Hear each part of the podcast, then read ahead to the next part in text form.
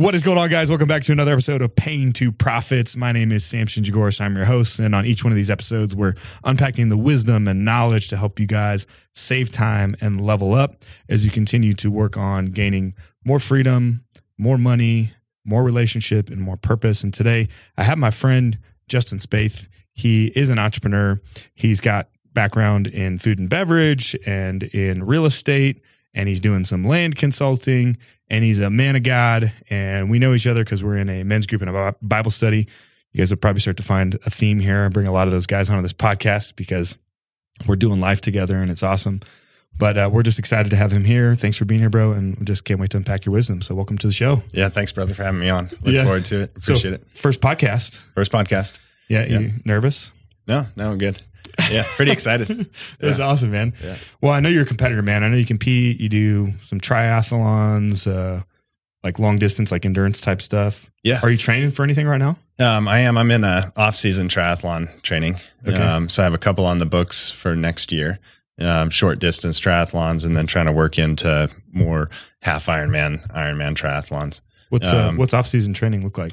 Um, it's a it's a lighter mix of kind of those endurance um, exercises, swimming, running, biking. But I like to throw in CrossFit. So Yeah. that's when I like when I got back into fitness five or six years ago. I took a had a little gap, little hiatus. But five or six years ago, got into CrossFit and really kind of pulled back my love for competition, my love for sport and exercise. And so I really need to CrossFit two days a week. You know, get Yeah. those weights in, um, and then work in longer runs, longer rides, and then swimming, which has always been humbling for me. Um, Dude, I can attest to that. I, I was a pretty good swimmer growing up, but my daughter is phenomenal. You you saw her out Yeah. there. She's tall and lanky and good for her. yeah, I know. But she's been wanting to swim because it's off season for her. So we've been going to the rec. Yep. Oh my gosh, dude, I'm getting crushed. She beat you. Yeah.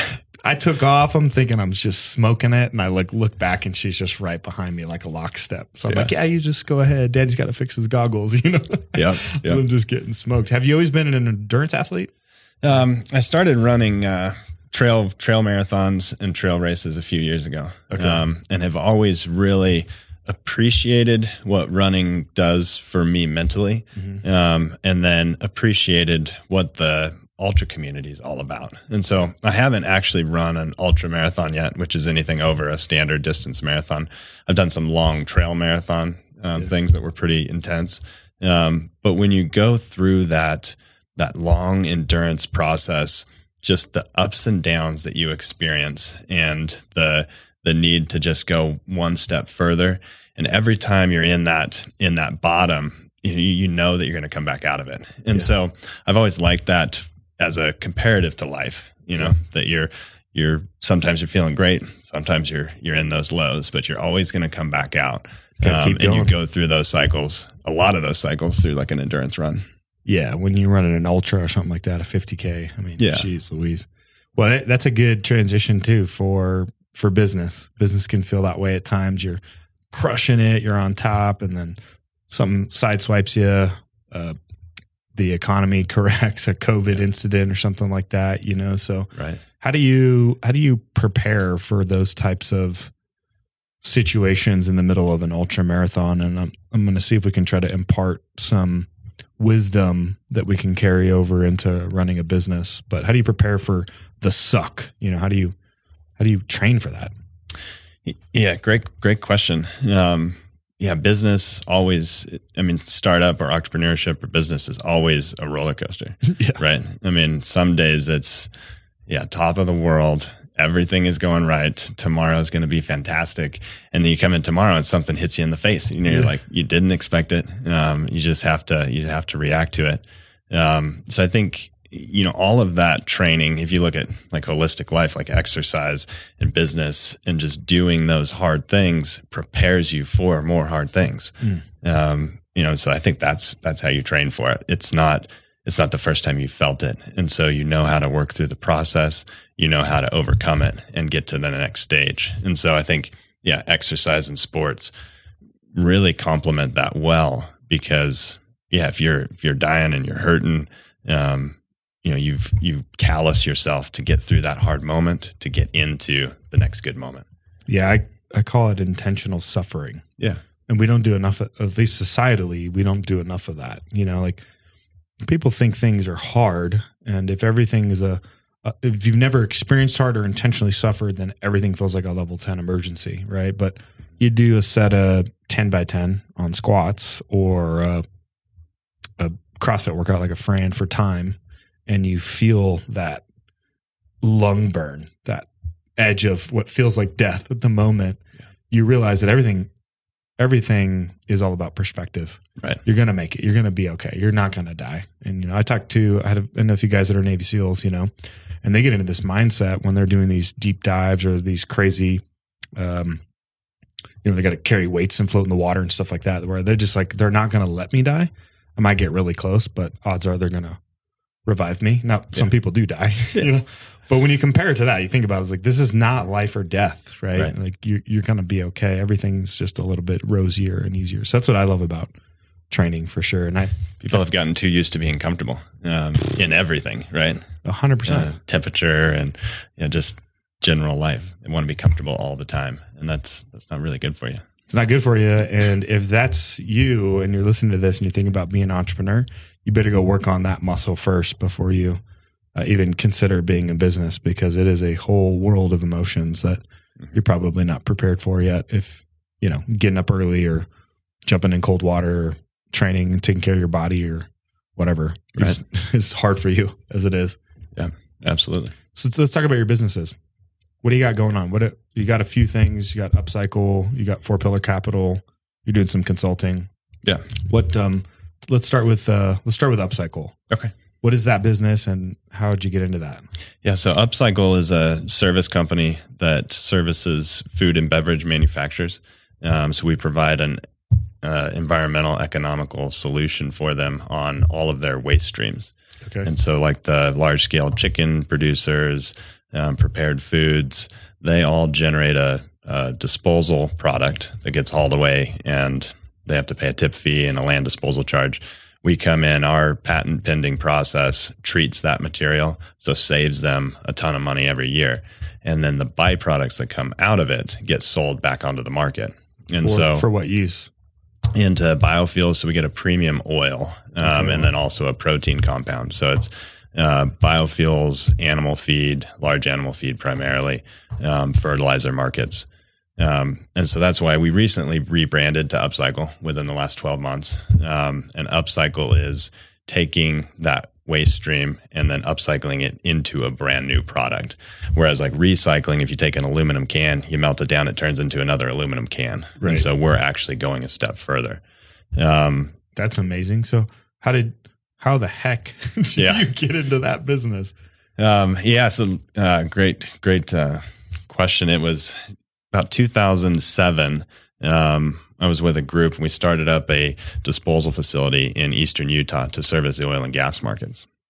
And in oil and gas production, all these all the wells produce flowback and produced water that needs to be hauled away and disposed of. Um, at the time, all of the Grand Junction, which is the Piceance Basin market, all of the water that was being generated in that area was hauled down to Aztec, New Mexico. And so you're talking 10 hours of trucking plus disposal fees. And so we built a facility in eastern Utah to handle all of that waste stream, and the business just exploded. Um, you know, we unloaded 400 trucks a day in periods of, of high growth. Um, so, just for clarity's sake, like a transfer station, like they were dropping it there, and then you guys were then hauling it off. To no, we were the in source. So, what, when they would drop it off there, what would you guys do with it? Yeah, so we built an evaporation pond facility, and Got so. It they um, they would drop it off in tanks and we would actually through gravity separation recover some crude oil and that crude oil would get sold back onto the market. The treated water after our tank system would go into large lined evaporation ponds. And so we built we ultimately ended up building 26 five acre um, 20 foot deep evaporation ponds. Wow. In uh, in eastern Utah with a super high evaporation coefficient, you know, like 60 inches a year. And so is that just because the the lack of humidity and the it's arid and it's mm-hmm. altitude and all that stuff? Yep. Yeah. Yeah. Okay. Dry, dry climate, yeah. um, lots of sunlight. Um, and then as that water evaporates, it goes back into the hydraulic cycle. Um, whereas like a disposal well, they inject that material back into the ground, back into a an already brackish aquifer, and it's just gone forever.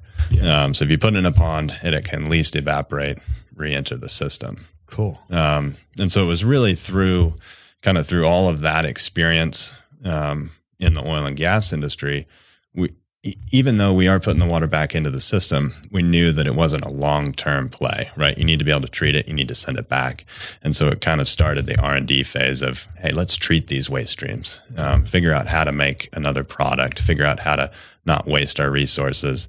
Um, and over a multitude of years, it uh, morphed into being able to take similar technology into food and beverage, um, which was really just trying to find a industry that had more stability. You know, oil and gas has always been volatile.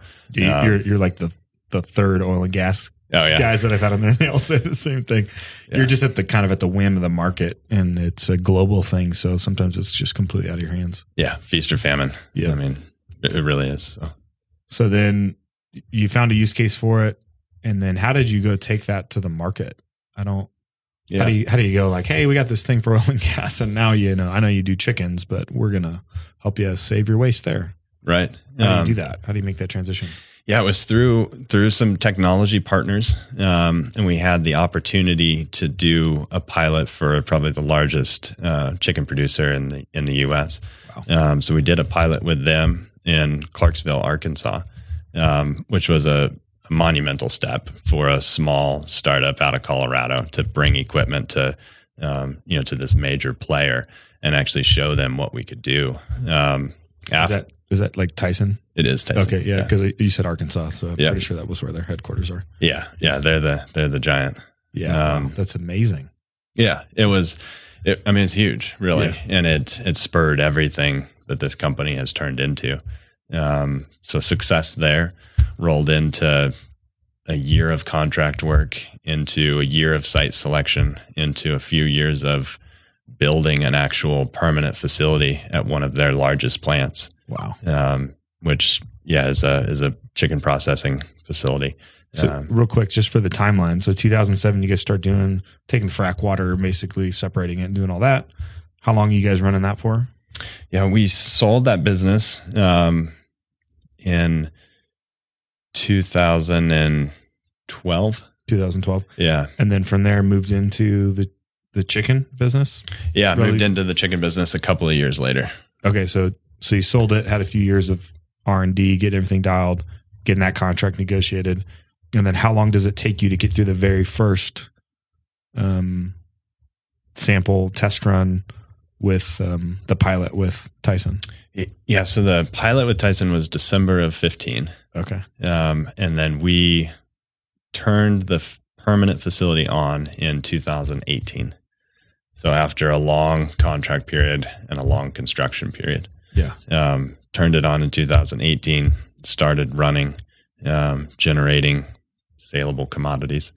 Um, and it's been it's been an r&d road for a couple of years after 2018 so it's probably stabilized 2020 Yep. 2019 2020 kind of stabilized the process was finished um, as far as the r&d cycle Yep. and then really have just been focused on growing that business concept to other operators um, which So I- is I just point this out. I just I like breaking down the timeline because it gives people like a realistic perspective that they grossly overestimate what they can get done in a year, and then they they want to go too fast, right? Accuracy before speed, like that one contract and getting everything dialed in, and just working with them to f- basically fund all of that R and D research effectively is now going to allow you to go very fast and scale the business right pretty quickly.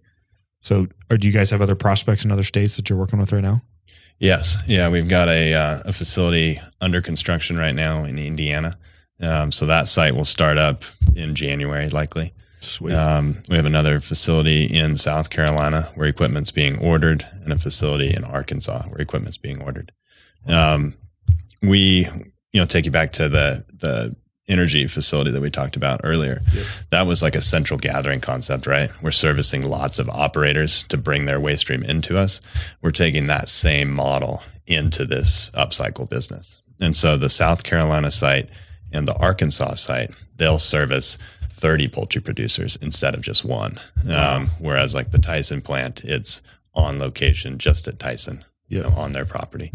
Um, and so this allows us to scale even faster, you know, rather than deploying capital and operating at 30 sites, we're going to deploy, you know, one site worth of capital and handle 30 customers. And so Yeah. that's an exciting transition that should come online next year.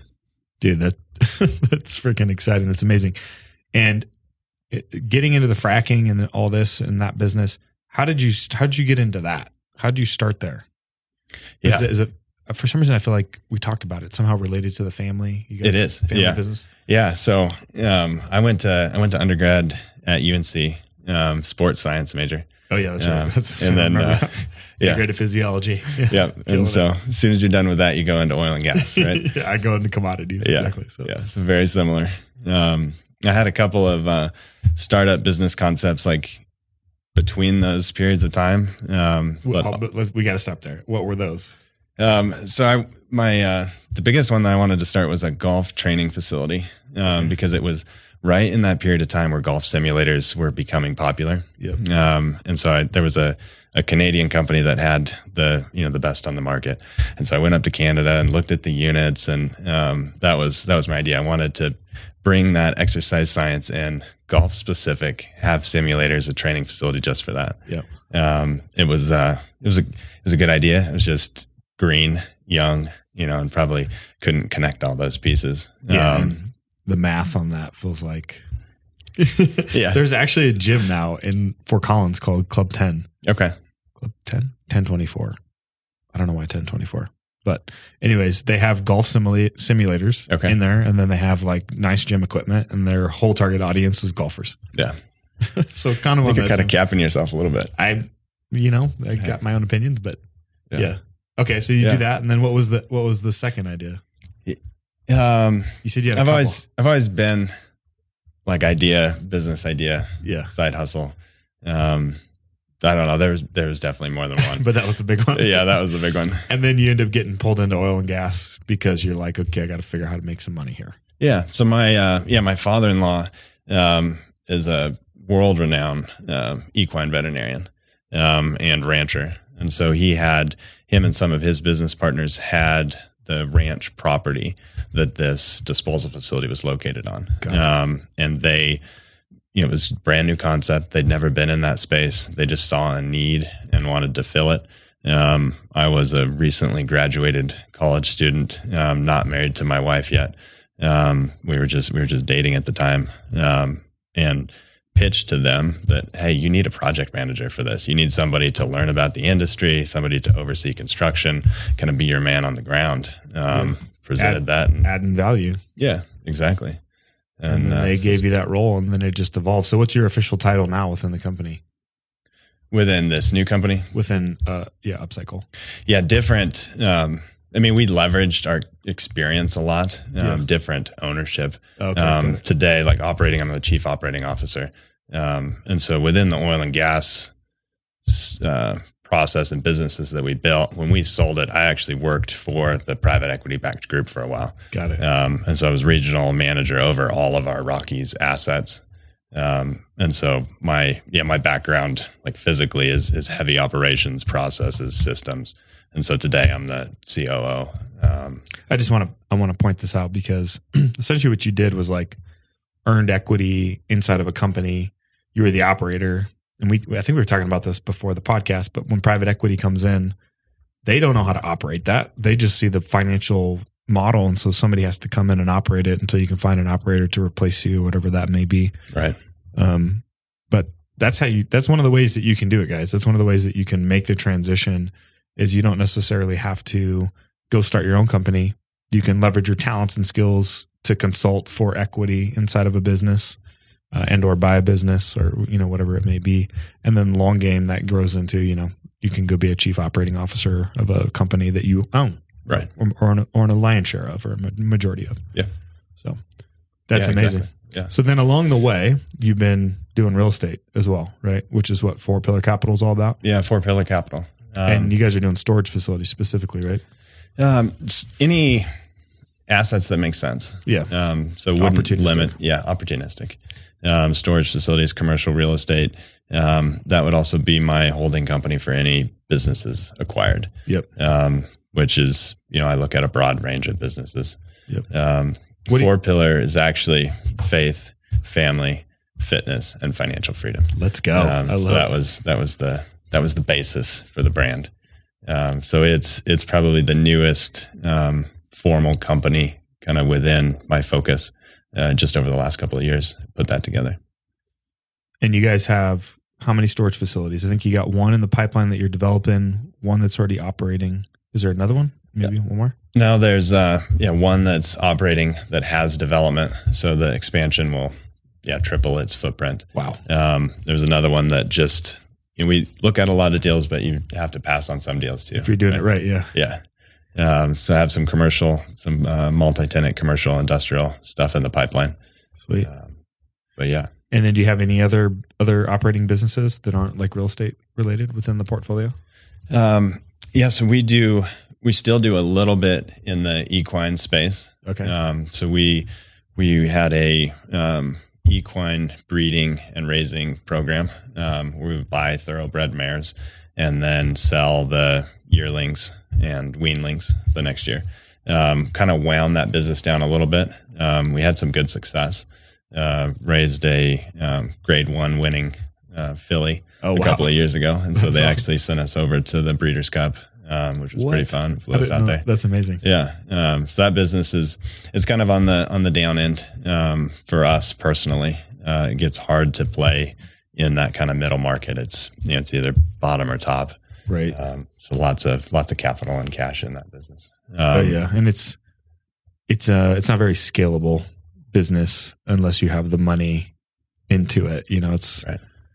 you're hoping and praying that you're going to have the right horse that's going to, you know, make you the money that you need to really scale up, or you got to go get a big investor or something like that to Yeah. bring it to life. Yeah. Yeah, exactly. Um, other than that, I do I do some consulting for landowners to help them navigate the conservation easement process. Um, I'm not sure if you're familiar with conservation easements at all. Um, uh, yeah, a little bit, but why don't you talk about it a little bit? What's that entail? Yeah, so a, a landowner, say a, a ranch owner, can donate their property to a land trust. So, say Cattlemen's Colorado Agricultural Land Trust or um, Great Outdoors or Division of Wildlife. If they donate that property, they can receive a tax credit, which can then be monetized. Um, but it's a long and complicated process. And so I just help landowners kind of navigate all those steps.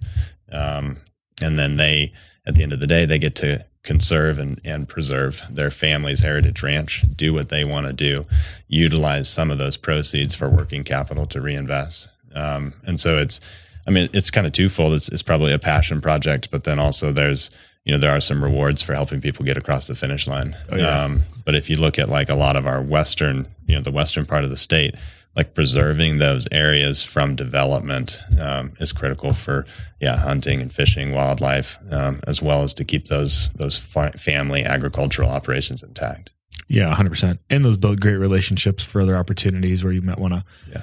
buy deals or put deals together or whatever that may be. For the real estate deals that you're you're buying, Mhm. Are you primarily leveraging your own capital or are you raising money? What does that look like? just internal capital Yeah. yeah so i've never on the real estate side never gone out and done any capital raising No, Uh, I, I just asked that because I, you know, I think sometimes my, my personal thesis is having a business is a much more lucrative way and scalable way to generate vertical capital that can then be deployed into stable cash producing assets. Mhm. That's how I think about it. But I think there is this sentiment right now that people think that they're just going to jump headfirst into the real estate business and go build their their wealth that way. Like syndication's super huge.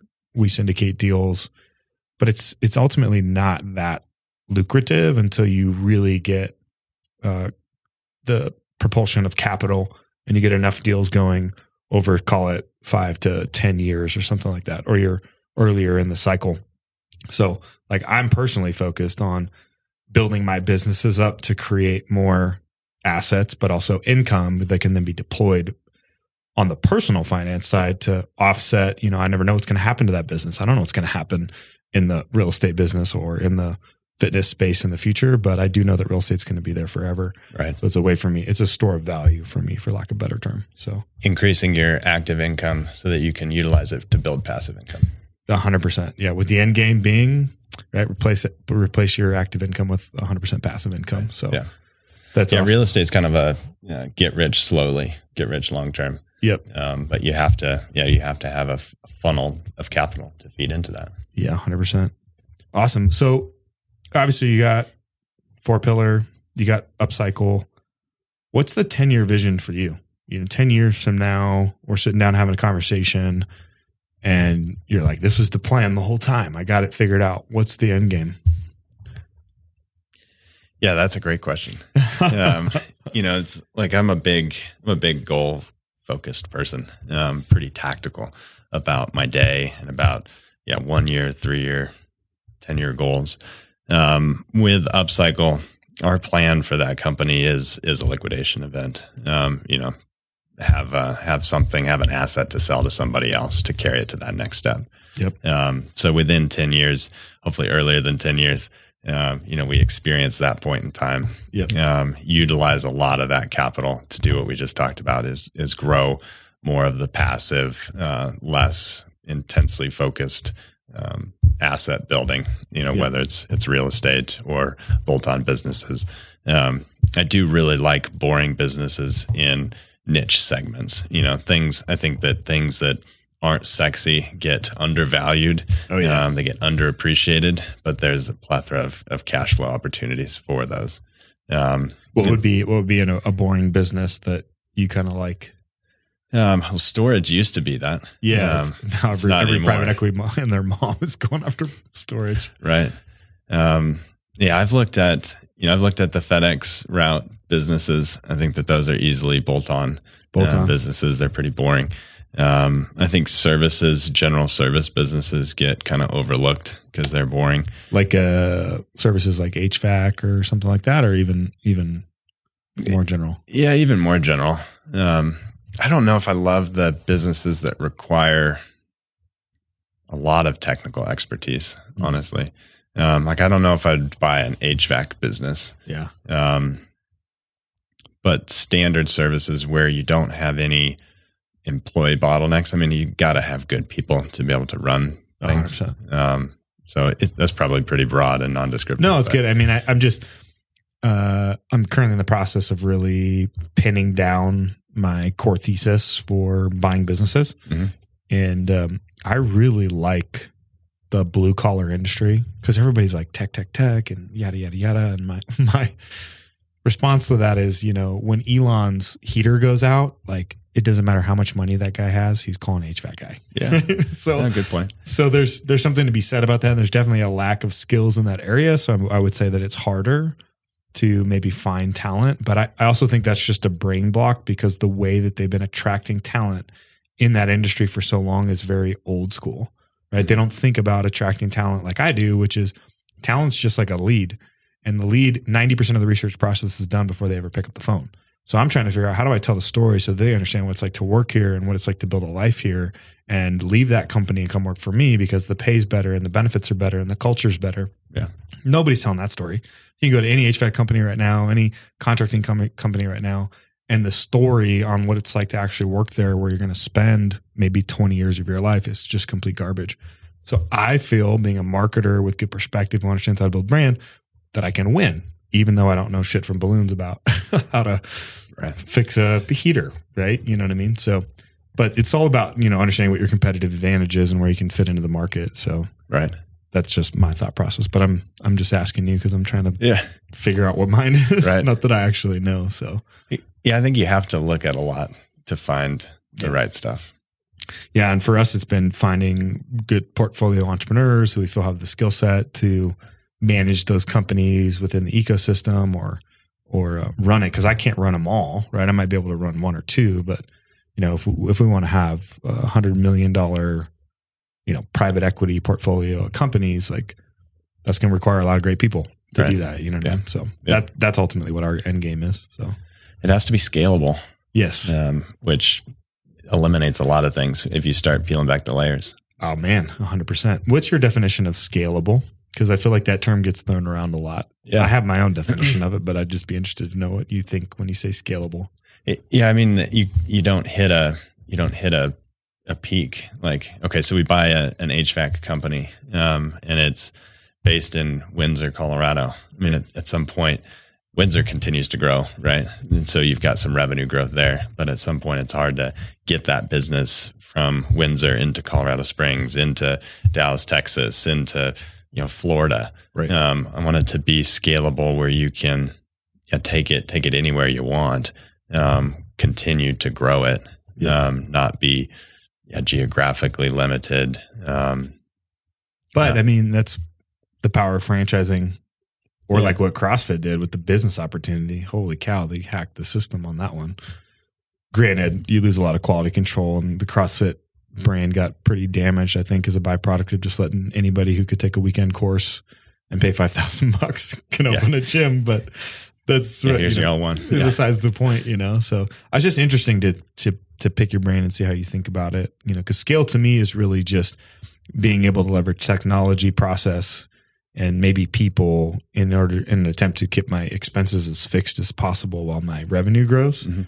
Where growth is my revenue and my expenses are climbing at the same rate, so my margin never effectively effectively gets better, right? But scale Just can also more mean, work to do. scale can also mean, you know, can we just is this a blueprint that we can take and, you know, span across another city or state or whatever that may be. Yeah. Which has its own set of challenges too. Cause like even like the way that real estate's done in Colorado versus the way it's done in Arizona can be very different. Yeah. You know. That's Right. awesome. So so where's your where's your family fit into this whole equation? You know, behind every good entrepreneur, great entrepreneur is an even stronger woman. Yeah. Um, so let's talk about that for a little bit. What's your What's your wife's thought on like owning a business and being an entrepreneur? Because I know for me that wasn't as e- I wanted to like I was like a I'm a build a parachute on the way down, or at least I used to be kind of guy. Okay. Is she on board with the whole entrepreneurship? Just jump in and go do it, or is she seek a little bit more security? Y- Yeah, great, great question. I think, I mean, prime first, first and foremost, like behind every financial or economic goal that I set, Yeah. my biggest why is always my family. Yeah. You know, I mean, so at the end of the day, if what I'm doing doesn't benefit my family or doesn't bring me closer to my family, then it's, you know, the, the purpose is lost, you know, so the family is the why. Um, my wife is amazingly strong and supportive in anything that we do, and she always has been. Um, she grew up in an entrepreneurial household, you know, so that helps a lot. Um, but she's, yeah, she's a strong lady um, who's um, a hard charger and ambitious herself, um, who's very supportive of our family and in the growth. Um, she can see kind of where we're going. Um, she supports those goals. Um, but then she also has a professional career on her own. She's recently promoted to the director of um, individualized education at RCS. And so she is going to build a legacy program Wow. at that school district to service both sides of the equation, you know, gifted and talented and special needs, um, and really build, build that program there. So she's, yeah, she's disciplined and driven in her own way as well. Yeah, that's awesome. Yeah, I asked that question too because I think sometimes as entrepreneurs we can be really hard charging and forget that our wives didn't necessarily sign up for this. Um, so making sure you're on the same page is so vital. One of the things that Casey and I do is once a year, fourth quarter, typically we'll sit down and we'll cast like what's our 10 year vision? What do we got to get done in the next three years? Very much like how a business would operate, you know? What's our lifetime checklist of things that we want to get done? How much money do we want to give away? And get, we've been, especially as of late, getting really clear on like, what is that, you know? Because in about 10 years, our girls are going to be out of the house, you know? So our game plan is to make sure when they're out that we can, no matter where they go, be there and continue to have that relationship. Because Yeah. obviously we want them to have their own and fly the coop and do all that. But I don't want to miss that time. You know, my, I definitely felt like there were times when my parents personally were financially limited in their ability to come and visit or see me. And uh, it made us grow apart quite a bit. Um, so I, don't- I don't ever want to be limited by that. But Right. I think if you're just listening to this and you're aspiring to make that transition, as an entrepreneur, and it's definitely important to make sure your wife and you guys are on the same page and you have the same shared vision because at some point it'll cause a conflict if it doesn't, or or uh, some people in some cases it makes them grow apart, you know, because they're just not supporting each other, whatever that may be. Yeah. So I think you see that a lot in the like in health and fitness too. Oh, Um, yeah. You know, like one spouse wants to focus on on eating right, Yeah. and the other spouse does not, and it causes big problems. Um, Dude, so that's such a you're great point. absolutely right. we i mean owning owning a gym we got 16 trainers and that is a huge conversation sometimes people come in you know they're very overweight call it 300 pounds they should probably be like closer to like 150 pounds and the very first question is where's your spouse at on this? Are they coming in to train? They've got to support are they going to be here? Are they doing it? Are they eating healthy? Because if not this shit is not going to work out long Right. term. And inevitably in all the times when we've neglected to do that there's this pull you know where they're pulled out and all of a sudden conveniently they stop showing up or whatever it may be. Yeah. or they're you know. They get judged by their spouse and Judged, ragged yeah. on for the, by their spouse. So, yeah which is the craziest misery loves com- that is the definition of misery loves company yeah, Yeah. absolutely. can't be having you looking too hot now Justin. Yeah. that's awesome how about your kids raising raising entrepreneurial kids um, my wife and i are on on a kick on that making sure our kids are understand money and finance and how to how to make money but do you guys do that with your kids We do. Um, and it's fun. It's Yeah. fun teaching them that and letting them experience it. And, you know, then you see their creative ideas um, get brought forward. And I think it's because of those conversations. Yeah. Um, so we definitely, yeah, try to implement in that, that into our kids' lives. yeah and how old are they Uh, 12 and 10. Okay, so our so son is 12. Um, and then a daughter is 10. do, and do they like when you guys talk about like the real estate that you guys own do they feel like they're a part of that business like the family business or is it like no that's mom and dad's business and we got our own little thing over here I think no, that's a great question. I think that they feel like they're part of it. Yeah. Um, like uh, my daughter, especially, she likes going to the to the storage facility and playing storage, right? You know, playing that that person that's helping people out. yeah Um, somebody rings the bell and yeah Yeah. she walks up to the front yeah Absolutely, yeah, she loves that. that's Um, amazing and she started recently. She started thinking about investments in businesses. Um, the other day, actually, she was talking with my wife and talking about how where she wanted to try to go to college, and you know, if if she went someplace warm, you know, maybe we could buy a house and and rent it out, and then that, you know, so House she's hacking. yeah, house hacking. She's already thinking about house hacking. I love it. Um, as a ten year old, um, That's amazing. And so it, yeah, it comes pretty pretty natural to her. Has been growing. Did, did you have those conversations uh, as a kid with your family growing up? Um, you know, so we grew up uh, in a blue collar, um, small town. Yeah. Um, my dad was a, uh HVAC uh, mechanic, service mechanic. Okay. Which Um, might be your um, apprehension. Maybe, to maybe. Yeah.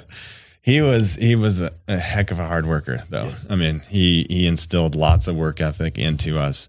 Um, and you know, if you look at like side hustles, he was probably pretty instrumental in my desire to always have another side hustle. Yeah. um, even growing up, like he'd he'd help us collect aluminum cans, and then we'd take them to the salvage yard and you know get money for it, Yeah. um, or you know raise raise animals to sell to our neighbors. And so there was always a hack of make a little extra money.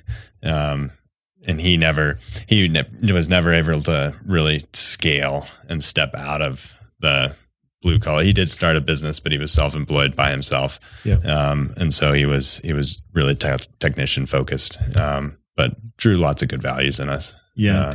Uh, uh, my dad was the same way. You know, my dad been rocking since on his own since he was 13 and lied about his age and to get a job and all that. That's how he got into carpentry and cabinetry and all that stuff. But he had, he too had a business a couple times and just never quite was able to break out of that into the next phase. What do you think are the things that keep them from, kept your dad from kind of making that transition to being like an actual business owner? Yeah. I think for my dad, it was, it's probably the people side, just mm. afraid to hire people who wouldn't do the same quality of job that he could do, you know? And so he's it's like, craftsman. yeah, he's a craftsman. He's a technician. He knows, he knows how to do it the best. Right. Um, and so I don't think he ever had any desire to hire anybody.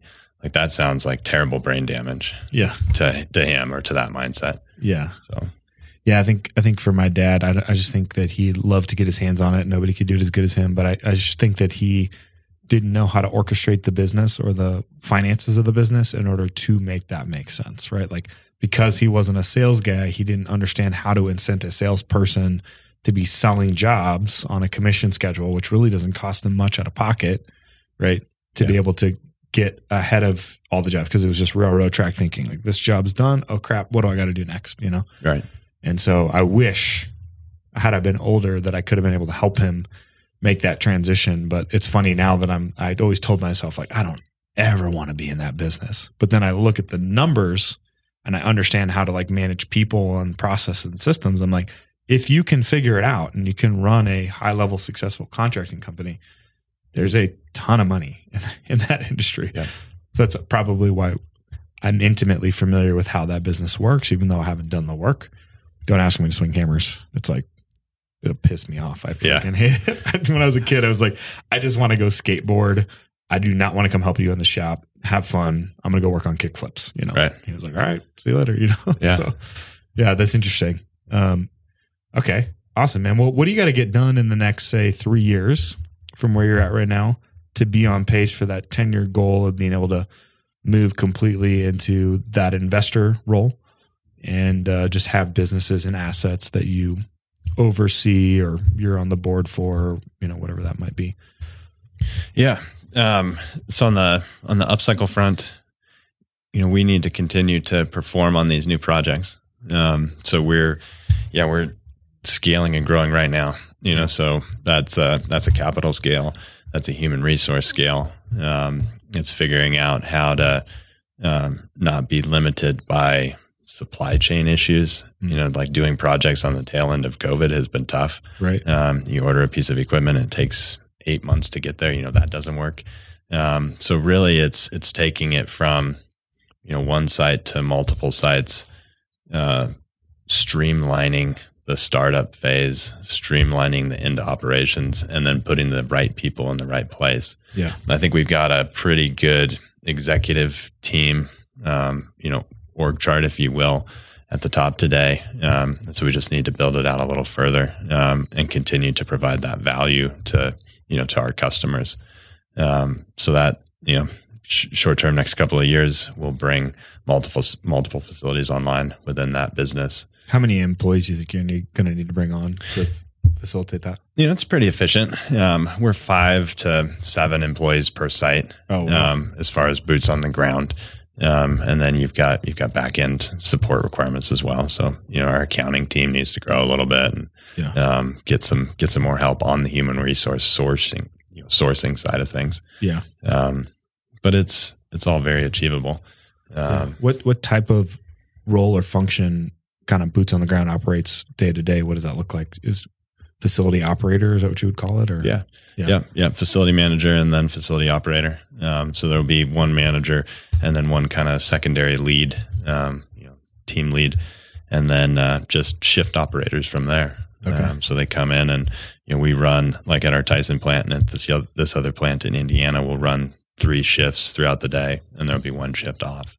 Got it. Um, but ultimately, we're there to service the food manufacturer. Um, you know, so if they're processing, we have to be processing as well because right. you can't disrupt, you know, what they're doing on that end. Um, it's just that's a non-starter.